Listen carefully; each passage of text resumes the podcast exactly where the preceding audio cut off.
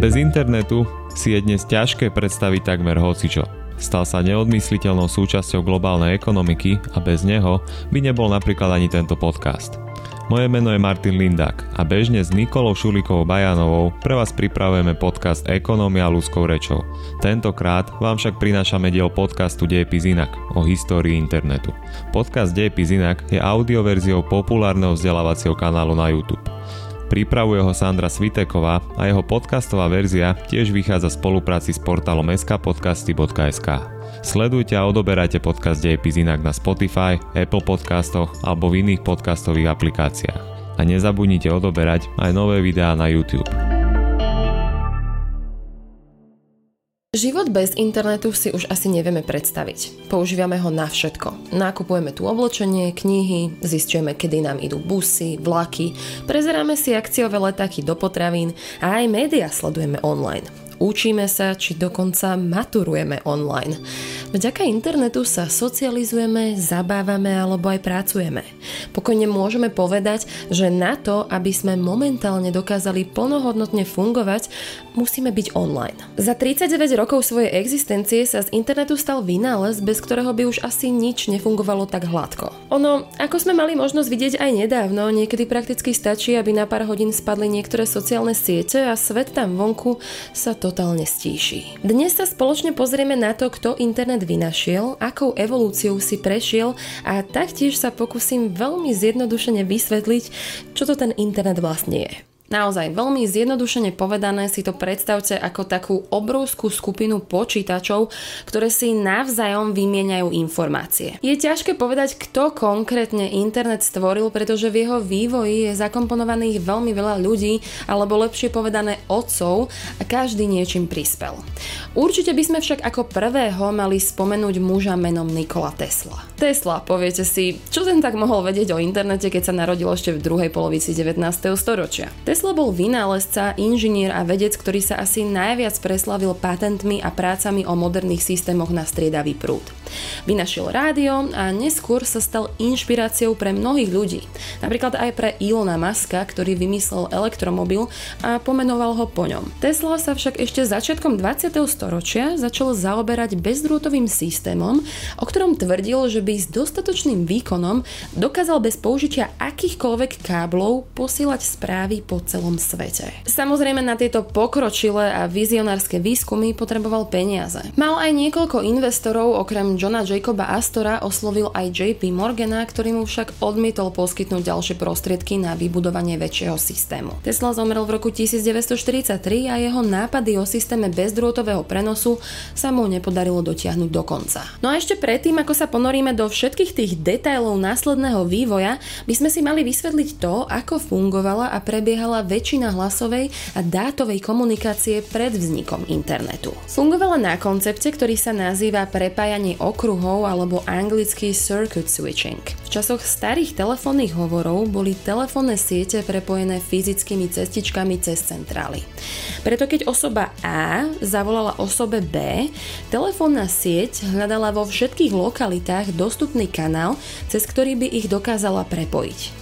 Keď sa takýto dostupný kanál našiel, prepojil sa hovor a tento kanál zostal obsadený počas celého trvania hovoru. No a to je aj dôvod, prečo boli diaľkové hovory extrémne drahé. V podstate ste si prenajímali čas, ktorý zaberáte na danej linke a teda čím väčšia vzdialenosť medzi volajúcim A a B, tým viac liniek ste si museli počas telefonátu prenajať. Až v roku 1969 sa Josephovi Leagliderovi podarila vytvoriť sieť počítačov, ktoré medzi sebou komunikovali v reálnom čase s názvom ARPANET a fungovali na novom koncepte. ARPANET vznikol ako súčasť projektu agentúry pre pokročilé výskumné projekty Ministerstva obrany Spojených štátov amerických. A dalo by sa povedať, že prvé koncepčné využitie internetu bolo tým pádom na vojenské účely. Na vývoji ARPANETu pracoval aj Paul Baran, alebo teda Bayron, ktorý dostal zadanie vytvoriť komunikačnú sieť, ktorá odolá aj prípadnému jadrovému útoku, no a on prišiel na nový, efektívny a rýchly systém, ktorý nazval packet switching, alebo teda prepínanie paketov. Keď osoba A odoslala informácie osobe B, tieto informácie sa rozdelia na dátový paket.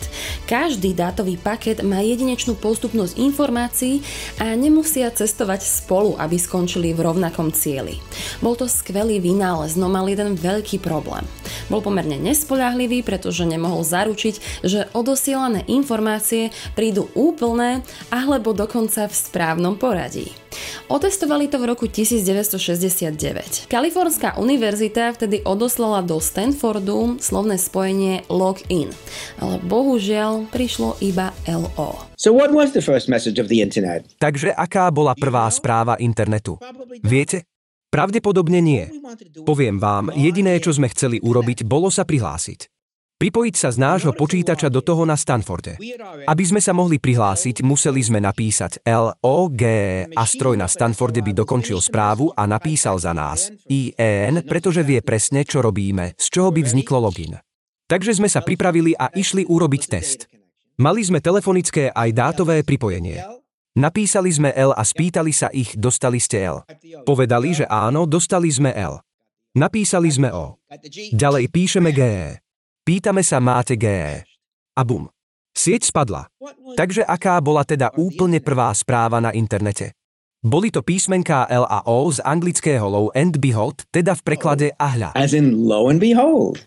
No, nebola to však až taká veľká tragédia, pretože ARPANET používali iba na vojenské účely, takže verejnosť k nemu nemala prístup. Až o čosi neskôr Robert Kahn a Vint Cerf začali pracovať na tom, aby nástroj s takýmto potenciálom sprístupnili širokej verejnosti. Títo dvaja páni sú rozhodne tými najdôležitejšími osobami v celom tomto príbehu. Vynašli totiž niečo, čo sa nazýva protokol riadenia prenosu, čiže Transmission Control Protocol, skrátene TCP, a internetový protokol, skrátené IP. Vychádzali z nedokonalosti prepínania paketov a teda snažili sa zabezpečiť, aby online dáta vedeli, kam budú smerovať. Predstavte si, že máte knihu a chcete ju poslať svojmu priateľovi prostredníctvom špeciálnej pošty, ktorá doručuje iba pohľadnice. Čo by ste teda museli urobiť? Najprv by ste strany z knihy museli vytrhať a nalepiť na pohľadnicu. Ale pred odoslaním pohľadnice si všimnete, že nie každá strana má svoje číslo strany, pretože ste ju roztrihali a uvedomíte si, že by sa tak mohlo popliesť poradie. Takže každú pohľadnicu očíslujete. Všetko, čo sme teraz povedali o týchto pohľadniciach, rovnako platí aj pre internetové pakety. Keď pošlete pohľadnicu pohľadnicu poštou nie je zaručené, že príde adresátovi. Je to systém bez záruk. Ak pošlete dve pohľadnice, nemusia prísť v rovnakom poradí, v akom ste ich poslali. Takže máte systém, ktorý nezaručuje poradie a tiež nemusí garantovať doručenie. Spomeniete si, že niektoré z pohľadníc sa môžu stratiť a tak si pre každý prípad vždy ponecháte kópiu. A potom sa pokúsite prísť na to, ako zistíte, kedy prestať posielať pohľadnice alebo kedy viete, či ich máte poslať znova. Máte však skvelý nápad. Na prijímacej strane máte chlapíka, ktorý vám raz za čas pošle pohľadnicu, aby vám dal vedieť, že má všetky strany až po pohľadnicu číslo 420. A potom si uvedomíte, že aj jeho pohľadnica sa môže stratiť. Ak sa teda už nič nedeje, pozriete sa na hodinky, nič nechodí a tak začnete znovu posielať pohľadnice, ktoré ste už poslali, kým nedostanete pohľadnicu s potvrdením. Dostal som všetko až po XYZ. Takto funguje TCP protokol. That's how TCP works. TCP teda zabalí a označí informácie z akýkoľvek aplikácie, ktorú používate, či už je to webová stránka, e-mail, hra alebo čokoľvek iné. A IP zabezpečuje, že sa informácie dostanú na správne miesto. TCP a IP zaručujú, že informácie, ktoré odosielate, dorazia v správnom poradí a s istotou. Windsurf následne pomohol financovať a založiť ICANN, čo je internetová korporácia pre pridelovanie názvov a čísiel.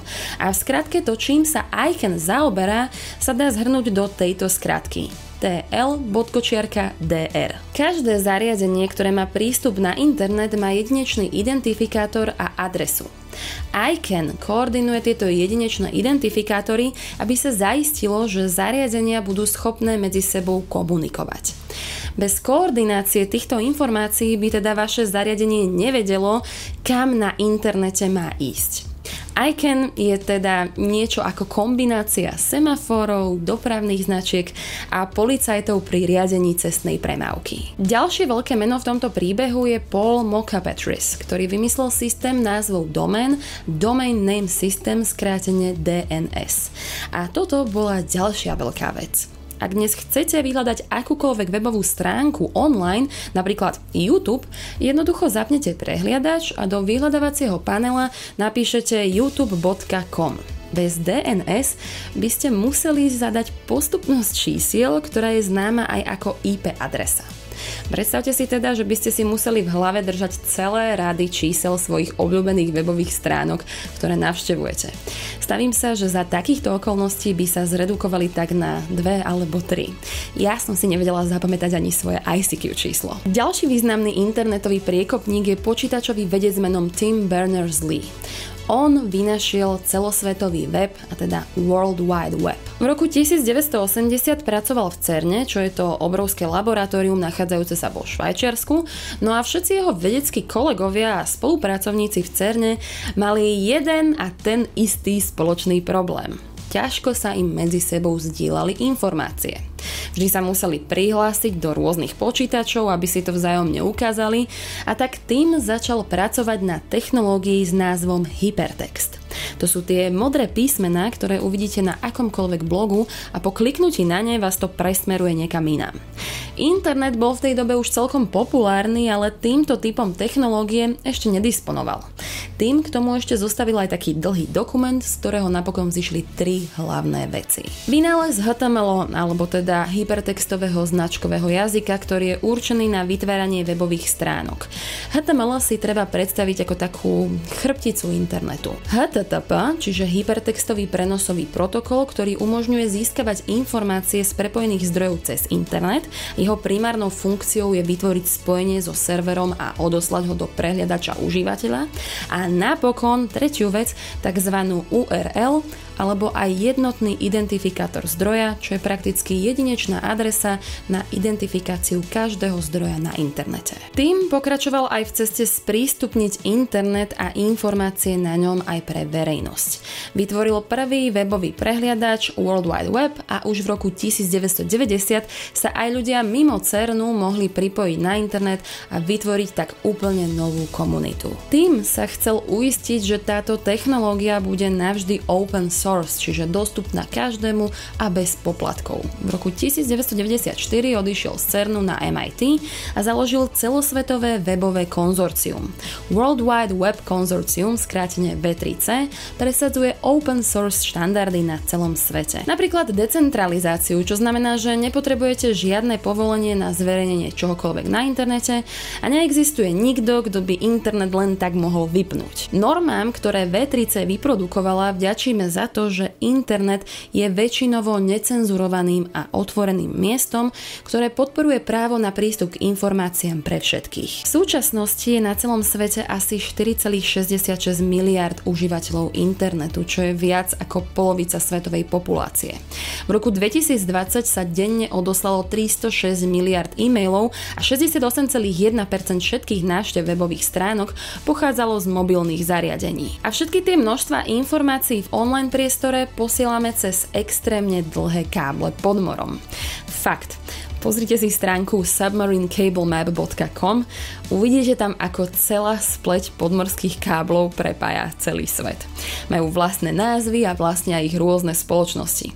A keďže sú pod vodou a teda pod vysokým tlakom, potrebujú aj veľkú ochranu. Nehovoriac o tom, že niektoré zvieratá sa ich z času na čas snažia obhryskávať.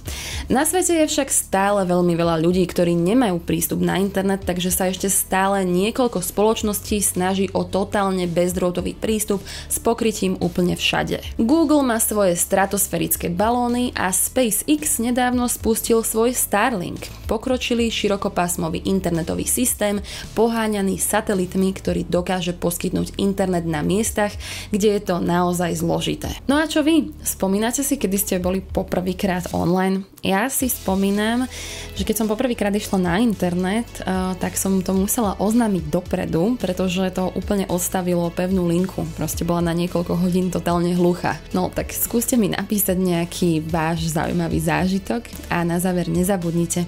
Ak sa vám toto video páčilo, tak pomôžte tomuto kanálu rásť a vidíme sa na budúce.